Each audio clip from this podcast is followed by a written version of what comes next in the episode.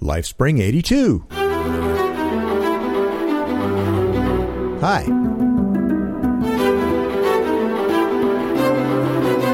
Good show today. I'm glad you're here.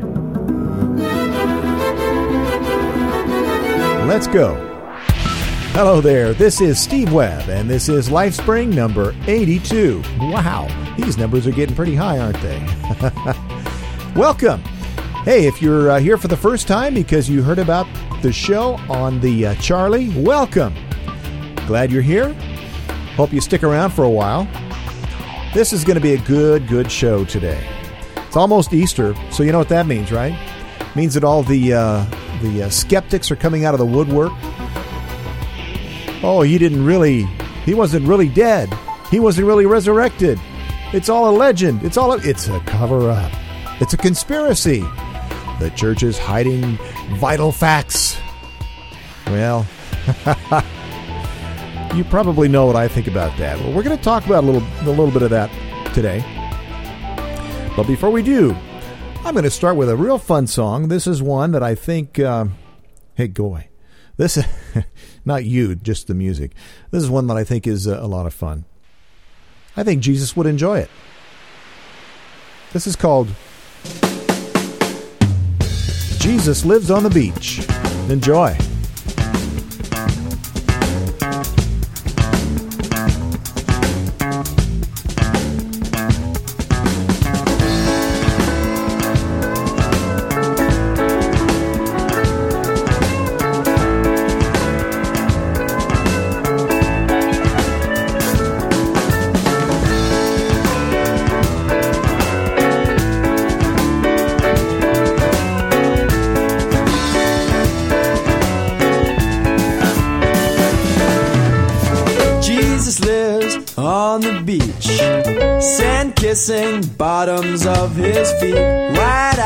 Looking within me. Perfect blue, the color of the sea. The color of the sea. Doing his fishing from his front lawn. On the edge, jungle backyard. He doesn't tell us what to be. Just remember, the dreams are free yeah, yeah, yeah, yeah, yeah.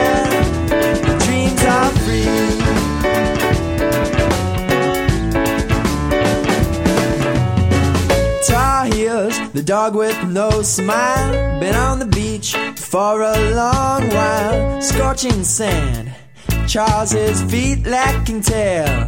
Under the heat, yeah, he's under the heat.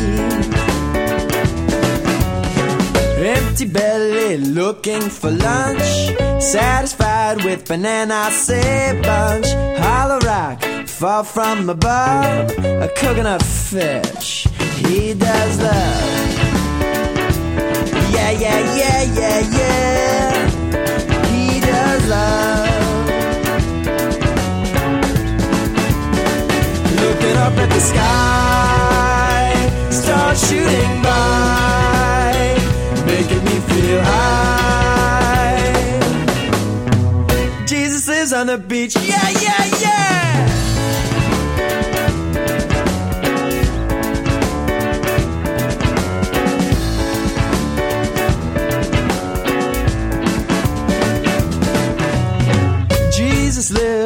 On the beach.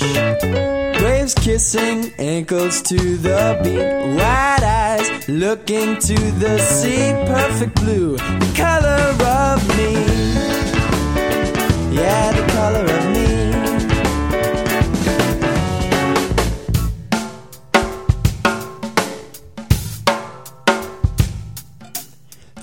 fishing from his front lawn on the edge of the jungle backyard. He only mutters just one thing, just remember the dreams are free.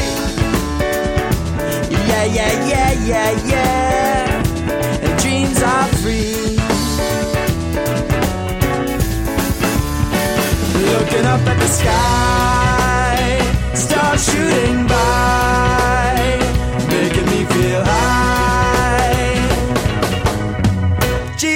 on the beach. Yeah, yeah, yeah!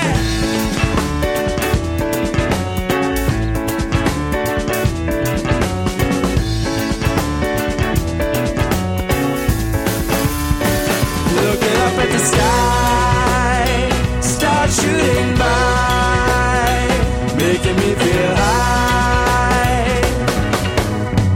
Jesus lives on the beach. Yeah, yeah, yeah!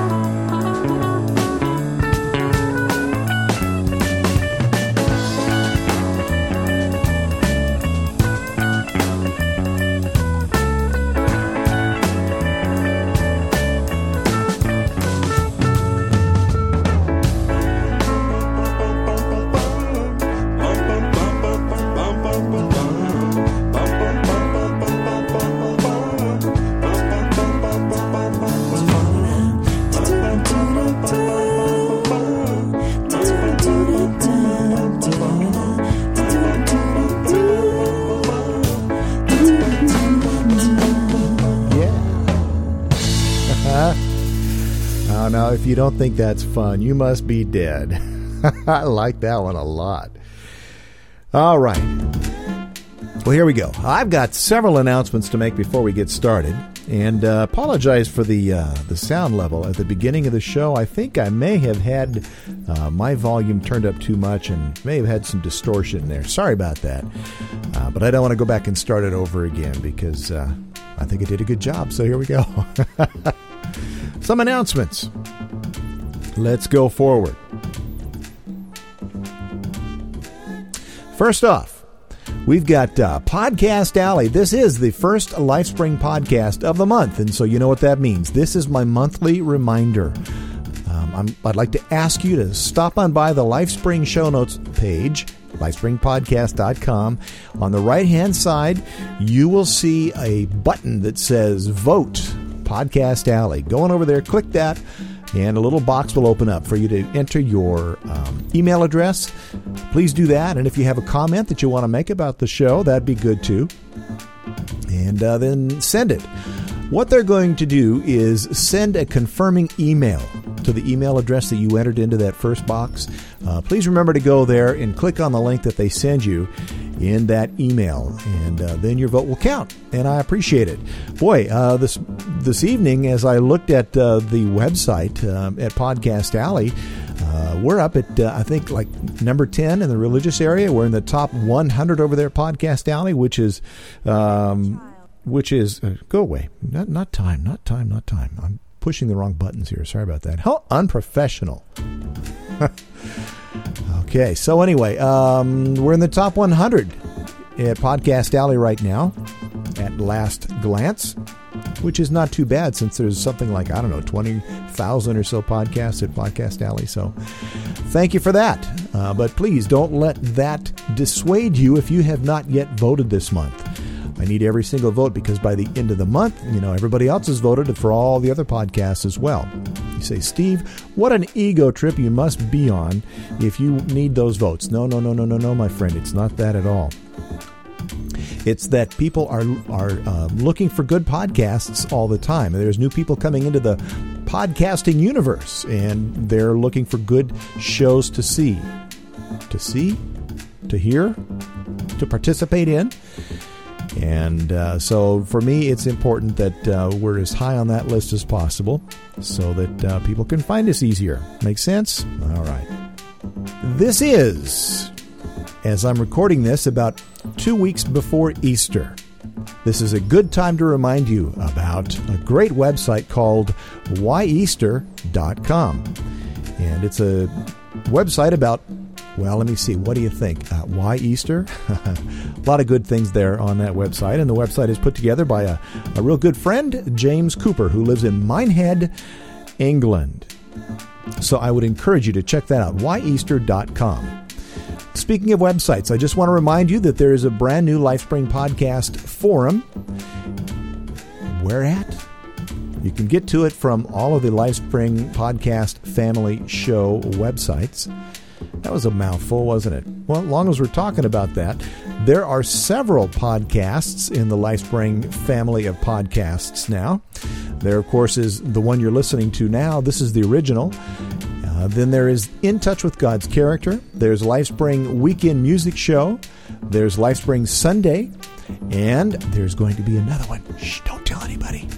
There's another one starting up soon. Yeah, there's another one starting up soon. I'm not going to tell you anything more than that, but be looking for it. Very soon, I am going to be splitting the feeds up for each one of the shows. Right now, there's only two feeds. There's the feed. There's the feed that uh, has um, the the original, the In Touch, and the music show, and there's a separate feed for the Sunday show because that's sermons. And uh, soon they'll all be split up. Which reminds me that very very soon, and possibly by the time you check the LifeSpring uh, podcast show notes page, there will be a brand new splash page. When you go to lifespringpodcast.com, there'll be a new splash page. And um, I think it looks pretty nice. I hope you do too.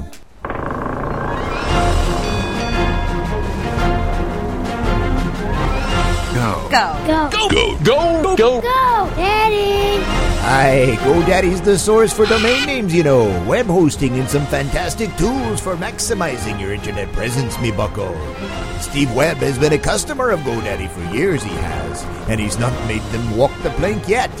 And here be some good advice to ye. Use one of the LifeSpring discount codes when you buy from GoDaddy. For instance, when you buy more than 30 doubloons, uh, dollars for GoDaddy services, enter code LS2 and save $5. For all the codes, sail on by their show notes website at lifespringpodcast.com. Steve will be thanking you for the support.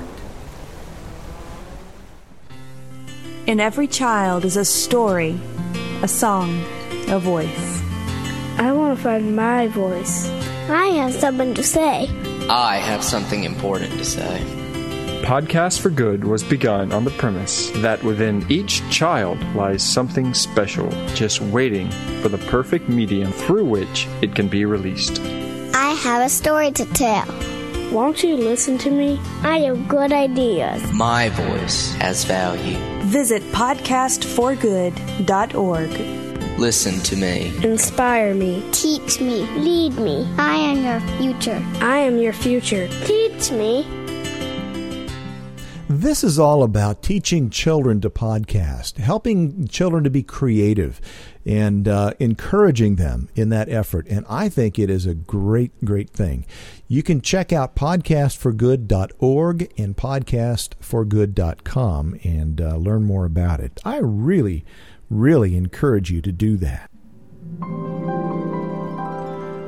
And now we're going to talk about the resurrection. This is something that um, I have made a practice to do. This is the second year. Wow. This is the second Easter since podcasting started. And this is something that I'm going to make a habit of doing every year, I think, is talking about the resurrection. Well, why would I do that? Well, it's because the resurrection is the most important event in Christendom, in Christianity.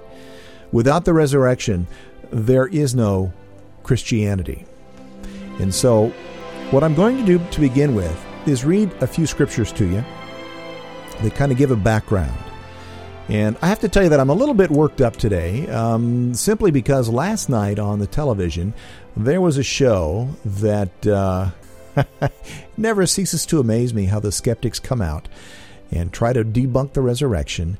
And um, every year, it's some of these skeptics are taken very seriously. Uh, first, there was well, not first, but you know, last year around this time, there was uh, oh, what was that book that was making the rounds? Um, you have to forgive me; I can't remember the name of it right now. That's how. Oh, uh, the Da Vinci Code.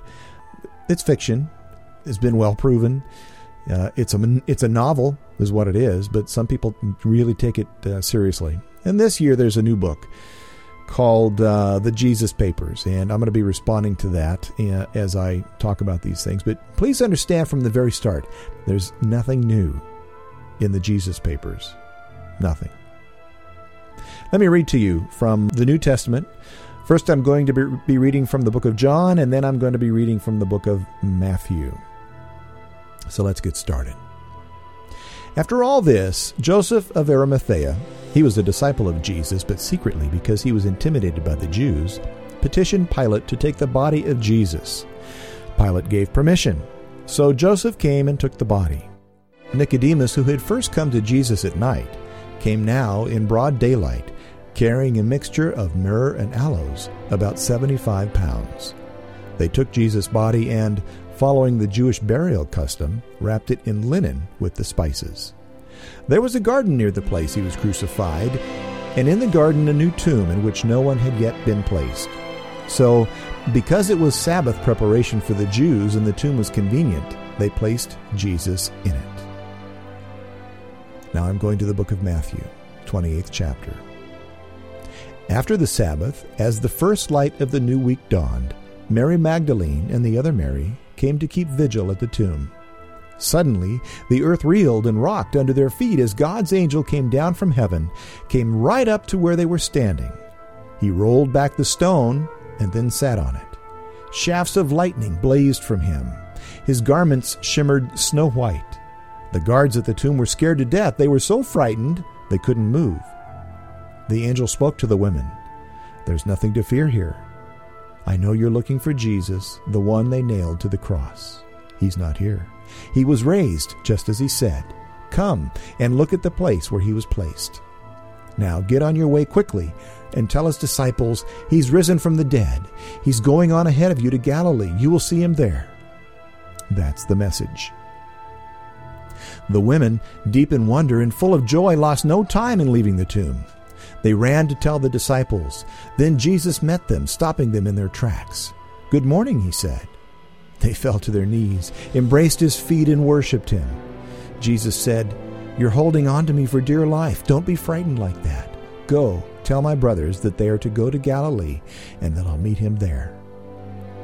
Meanwhile, the guards had scattered, but a few of them went into the city and told the high priests everything that had happened. They called a meeting of the religious leaders and came up with a plan. They took a large sum of money and gave it to the soldiers, bribing them to say, His disciples came in the night and stole the body while we were sleeping.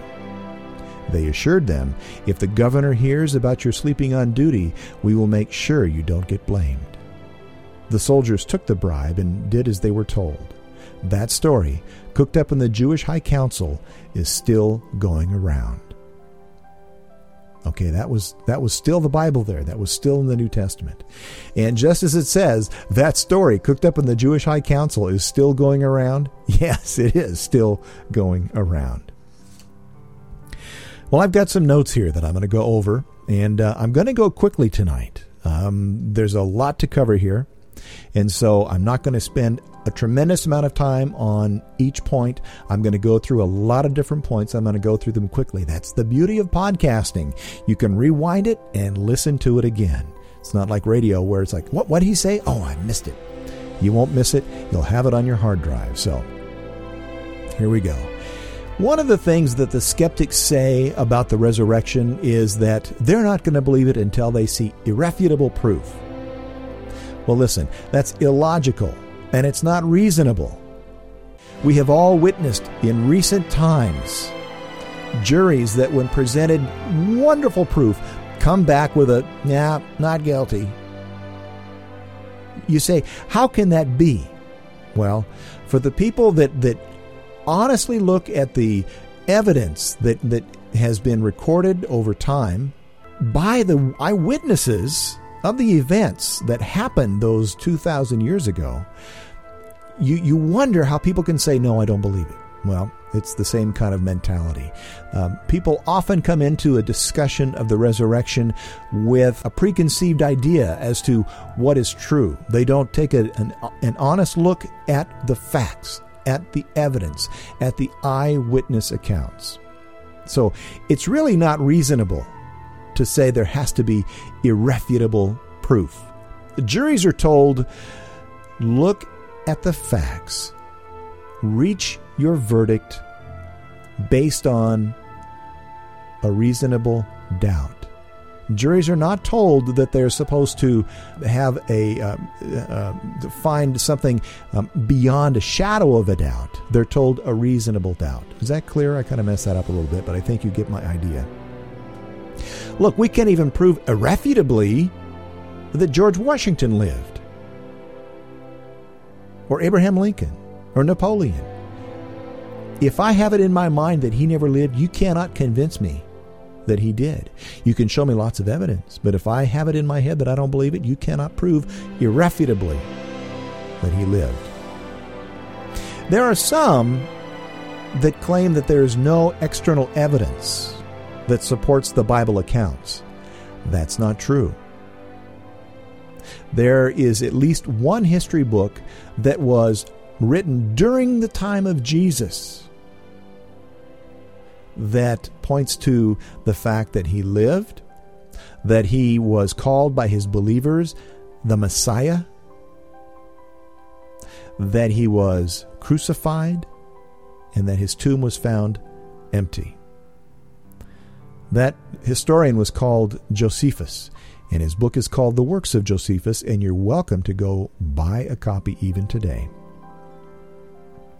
So, we have eyewitness accounts, we have historical documents besides the, the Bible. So there is evidence. Let's look at some things. First of all, the resurrection is the most attacked and critical part of Christianity. Listen, we are in a spiritual war. This is not just um, human disputes, but we are in a spiritual battle. God is on one hand, and the fallen angel that is known by the, the name of Satan or Lucifer,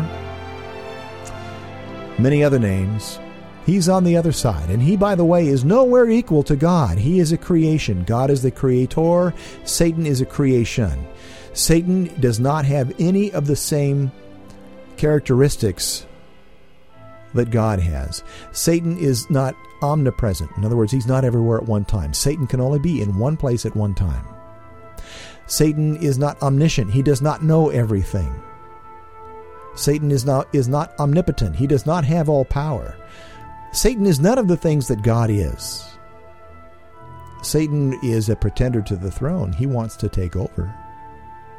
But he's already lost, and he lost on that resurrection day. But in the meantime, he wants to keep as many people as possible from believing.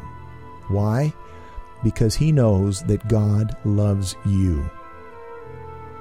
The only way that he can hurt God, and that's in quotes, is to keep you from believing in Jesus Christ because he knows that that will hurt the heart of God.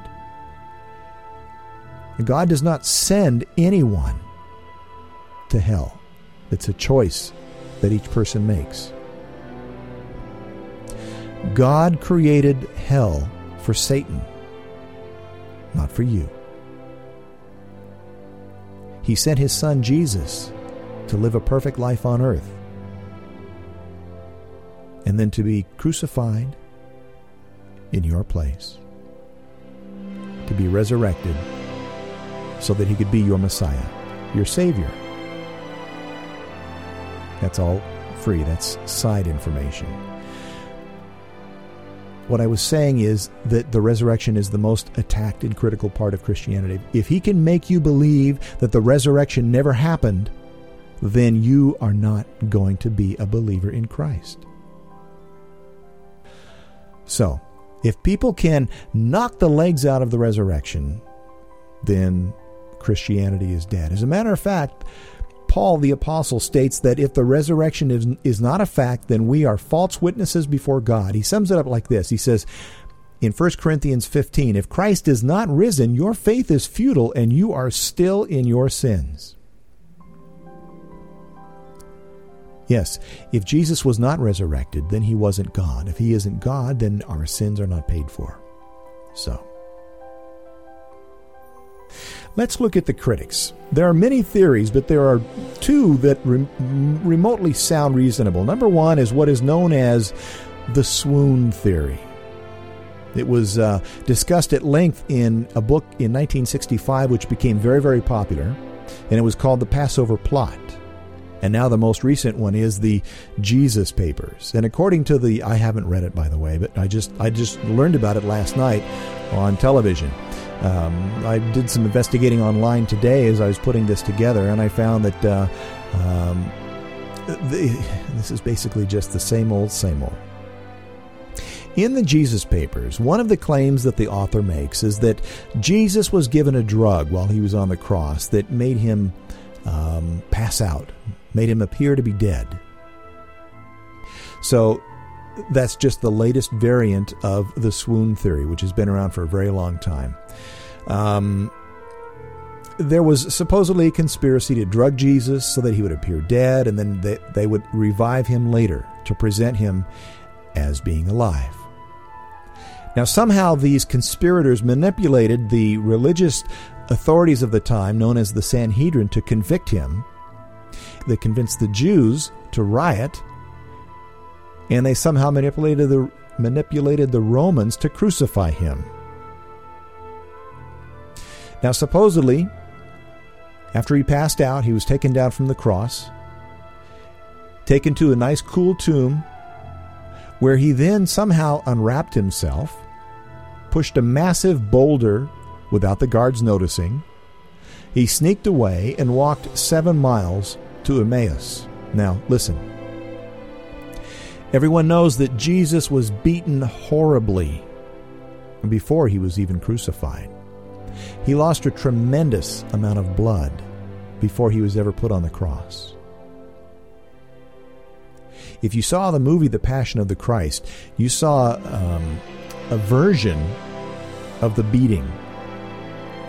Now, while that actor appeared to be very badly beaten, and his makeup was very, very good, what you saw was not nearly as bad as the reality. Scripture says that he was beaten so badly that you couldn't even tell who he was. You could not even tell that he was a man. After a beating like that, after losing all that blood, and then after hanging on a cross for hours. And then, by the way, being stabbed in the side, being stabbed in the heart to where water and blood came out of the wound, which, by the way, did prove that he was dead. But leaving that little detail aside, how in the world would he have revived himself and somehow moved the stone. By the way, um, I think I read to you that there were 75 pounds of spices that were wrapped in the clothing, the grave clothes that he was put in.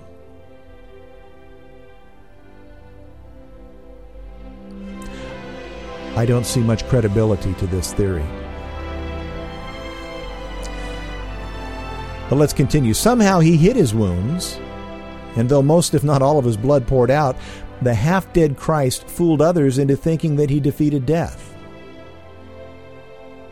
Remember, he was seen on the third day in the garden. And he was walking and talking. And Mary and Mary both believed who he was. Most people can't even walk on a stub toe. But Jesus somehow walked seven miles on pierced feet, and he broke bread with wounded wrists, and no one noticed. I think it was a miracle. Here's another uh, another theory. This is called the stolen body theory. The first thing you have to ask is who stole the body? The Roman soldiers? Now, why would the Roman soldiers steal the body? They had been tasked to um, protect the tomb and not let anyone in so that the disciples couldn't steal the body, so that the disciples would not therefore go around saying, Everybody, Jesus has arisen. Why would the Romans steal it? The Jews? Why would the Jews steal him? That's the that would be the last thing they wanted. Matter of fact, that was part of the conspiracy that they made with the Romans. That they didn't want the body to be stolen, and therefore that's why they, you know, had the guards posted. The Jews and the Romans got together and said, "Look, we'll say that the disciples stole the body." I'm going to be talking about the disciples in just a few minutes. But listen, one historian put it this way History's silence is deafening concerning the body of Christ. Not one person ever claimed to have seen the body after the resurrection. Did you hear that? Not one person has ever claimed to have seen the body after the resurrection. That's important. Now, about the disciples. They scattered like cowards and even ran from a servant girl, and Peter denied him three times before the resurrection. Okay? They were complete cowards before the resurrection. Now, suddenly, we're supposed to believe that they grew bold enough to sneak through the Roman guards, to break a government seal, that they were uh, strong enough and brave enough to move the stone without anyone hearing, and then neatly fold the garments in the dark, knowing that it would be certain death if they were caught? Does that make any sense? Of course not. So, what we're left with is the possibility that perhaps the resurrection actually happened. Well, let's start with some evidence. Let's start with the disciples. They were scattered after the crucifixion, and they were too afraid to testify for Jesus. They were too afraid to be associated with Jesus and too afraid to help bury Jesus. There was no one left at the, resurre- at the, at the crucifixion. They had all scattered. Do you know who was at his feet at the crucifixion? Mary, the other Mary. He had Mary Magdalene, Mary, the mother of Jesus, and John, the one who was called the disciple that Jesus loved. None of the other disciples were there. Now, after the resurrection, these cowardly men returned to Jerusalem, where all of the hostile critics and those who killed Jesus were, and boldly proclaimed his resurrection, knowing that they would be persecuted. This, that's what they did. That's what Scripture records. Now remember the crowds that were there, the soldiers that were there, the council that was there at the at the crucifixion were all still in town when the disciples came back into Jerusalem and began to proclaim his resurrection. Not only did they preach the resurrection, but they also confronted the crowds and the council to repent for their sin. They went to the same people and they said, You people were wrong. You people murdered an innocent man. Now, if the disciples wanted to create a legend or create a new religion or a new cult, would they have gone back right in the middle of the, the, the snake's pit? no. You go to a distant land or you propagate a story decades later. You don't go there where the witnesses are. But that's what they did. Because they knew that it was real, they knew that it had happened. The disciples went there while the iron was still hot, and they proclaimed the resurrection to those who they knew would examine the facts. You don't do that unless you know that you know that you know. There were many, many eyewitnesses to the resurrected Jesus. In 1 Corinthians chapter 15, Paul says, After that he was seen by over 500 brethren at once, of whom the greater part remain to the present, but some have fallen asleep or died. After that, he was seen by James, then by all the apostles. Then, last of all, he was seen by me, Paul, also. Now, Paul presented this claim to those that would question him, and he was inviting them to examine the witnesses. Listen, my friend, people will die for what they believe, but all these men could not have willingly died in what they knew would be a lie or knew was a lie. Listen to what happened to all the disciples. Matthew was killed in Ethiopia. Mark was dragged through the streets until he was dead. Peter and Simeon were crucified. Andrew was crucified. James was beheaded. Philip was crucified. Bartholomew was flayed alive. Thomas was pierced with lances. James the Less was thrown from the temple and stoned to death. Jude was shot to death with arrows. Paul was boiled in hot oil and beheaded. These men lost everything, and by the world's standards should have been in misery. But they rejoiced and they lived with peace that baffled and converted many of their persecutors. They were beaten, tortured, imprisoned for what? Why would they do that if they knew that it was a lie? Here's why because the joy that was within them and the hope that was put, put before them for the kingdom of heaven.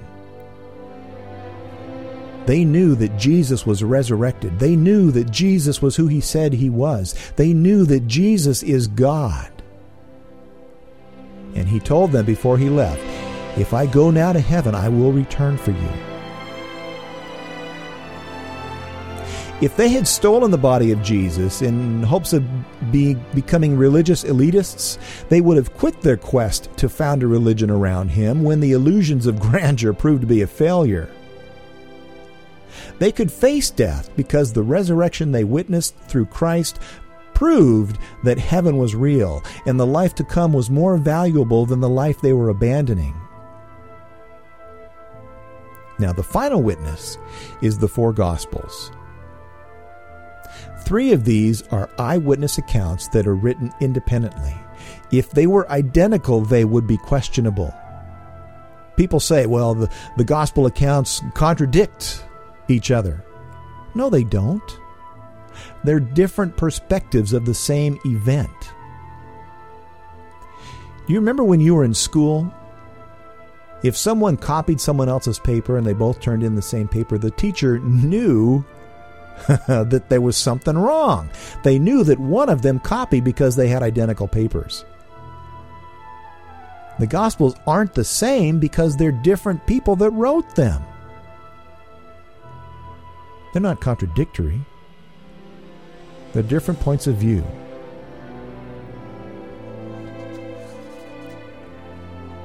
Now, critics argue that the differences prove that they're in error and that the early church doctored them to fit their doctrines.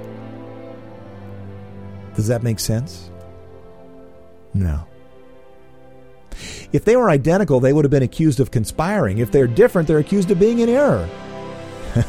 if the latter uh, church altered the documents, why didn't they remove the differences? Now Luke is the most important the most important witness. Luke did not know of the other Gospels, and he wanted to provide Theophilus with an account of what the, the church was teaching of Jesus. The fact that Luke agrees and is in perfect harmony with the eyewitness Gospels proved that sensationalism did not occur even when the Gospels were passed down through the church. Now, even without the Bible, we can prove through historical evidence that Jesus was, was a Jewish teacher. It can be proved that many people credited Jesus with healing and exorcisms, that people believed that he was the Messiah, that he was rejected by the Jewish leaders, that he was crucified under Pontius Pilate in the reign of Tiberius, that after his shameful death, and it was shameful because dying on a cross was the way that the Romans um, executed criminals. It's like being sent to the gas chamber today. Anyway, after this shameful death, his followers believed he was still alive, and this faith spread to the multitudes throughout Rome by AD 64. The Christian faith was held dear by all manner of people women, men, slave free, rich, poor. And those who converted worshiped Jesus as God. There are also tens of thousands of archaeological discoveries that validate the scriptures and silence criticism. Listen, there are over 20,000 examples of the um, scriptures that survive to this day. Many, many more than any other ancient writing. All of these um, work together and agree together that Jesus was indeed who he claimed to be, and that only he has the right to forgive sins. Only he has conquered death and has the power to give life. When he was on the cross, he said, My God, my God, why have you forsaken me? He was fully God, but he was fully human, and he felt the pain of his humanity. Yes, he was God, but yes, he was human. He suffered on that cross. Why did God forsake him? Because all of our sins were placed on him. And God, a holy God, a God that is without sin, a God that can't look upon sin, could no longer look at his son. The same son that when he was um, baptized looked down from heaven and said, This is my beloved son in whom I am well pleased. And now, while Jesus hung on the cross with my sins on him, the Father had to turn his face, couldn't look upon him. Then Jesus said, My God, my God, why have you forsaken me? The burden of your guilt is painful, but to bear the shame, the guilt, and the punishment for the sins of someone else is far worse.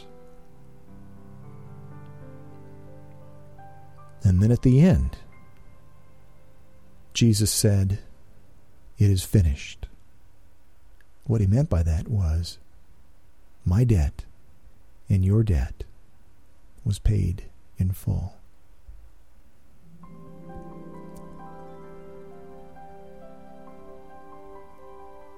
Do you want to exchange your guilt for the righteousness of God?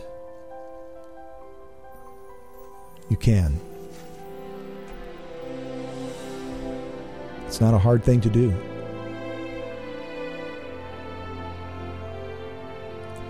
All you need to do is admit your guilt before God. You say, Steve, I'm not guilty of anything. I never killed anybody.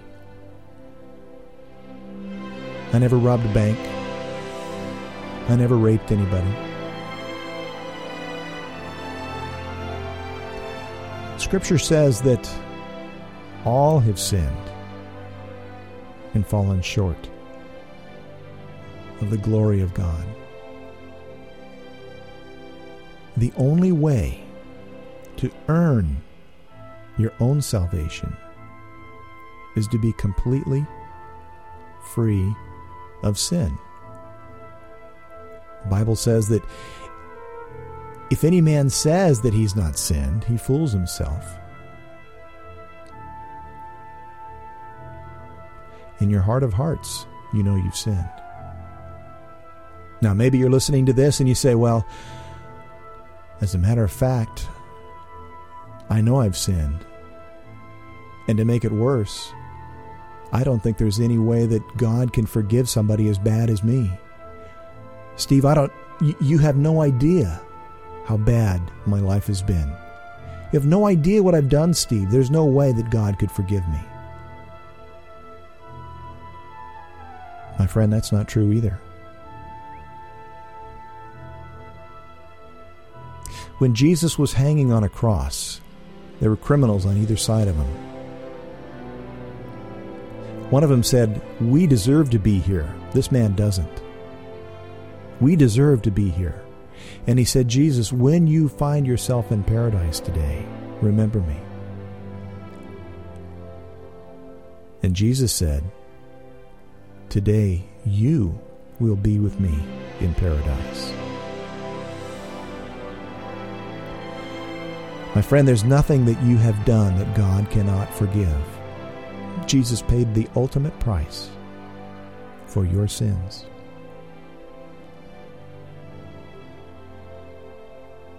So all you need to do is accept that gift that He offers, that gift of eternal life.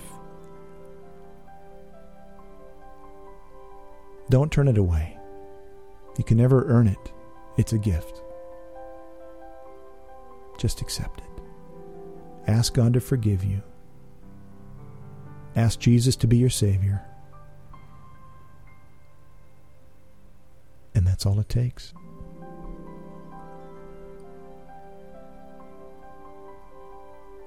John 3:16 says for God so loved the world that he gave his only begotten son that whoever believes in him would not perish but have eternal life.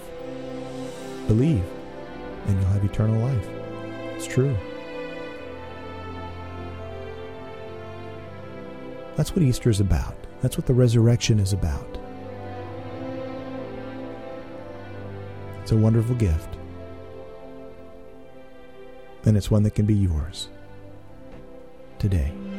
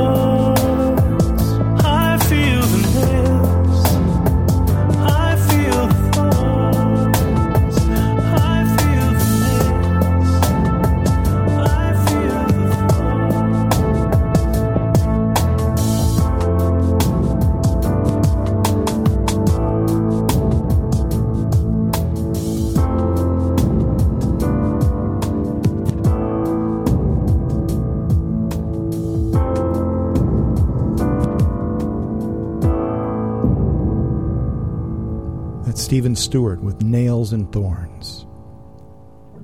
Yeah, if I'd have been the only one, he would have done it. But there's more. There's me. There's you. Many, many others. God loves you. He paid the ultimate price. All right, now, here's a little fun fact for you. Check this out. On Wednesday of next week, 2 minutes and 3 seconds after 1 o'clock in the morning, the time and the date will be, are you ready for this? 01, 02, 03, 04, 05, 06. Haha, pretty amazing.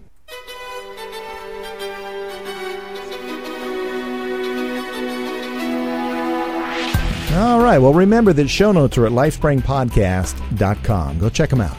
Don't forget the brand new forum. Go on over there and start a conversation. And so far, I think the motorcycle conversation is still the number one conversation. Who would have guessed it? Remember, you can write to me at steve.lifespring at gmail.com or you can call me on the comment line at 206 350 call. Music today was Roadside Zoo and Stephen Stewart, both available from the PodSafe Music Network at music.podshow.com. Check out all the music links and the scripture references at lifespringpodcast.com. Remember, Jesus said, Whoever drinks the water I give him will never thirst.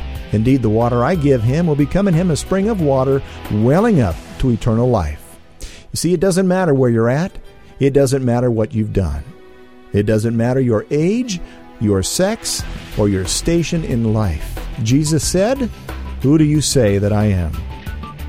LifeSpring is, of course, about answering that question and the question of how and why the answer can and does affect your life this very day. I'm Steve Webb, and I'm your host, and I will see you next time.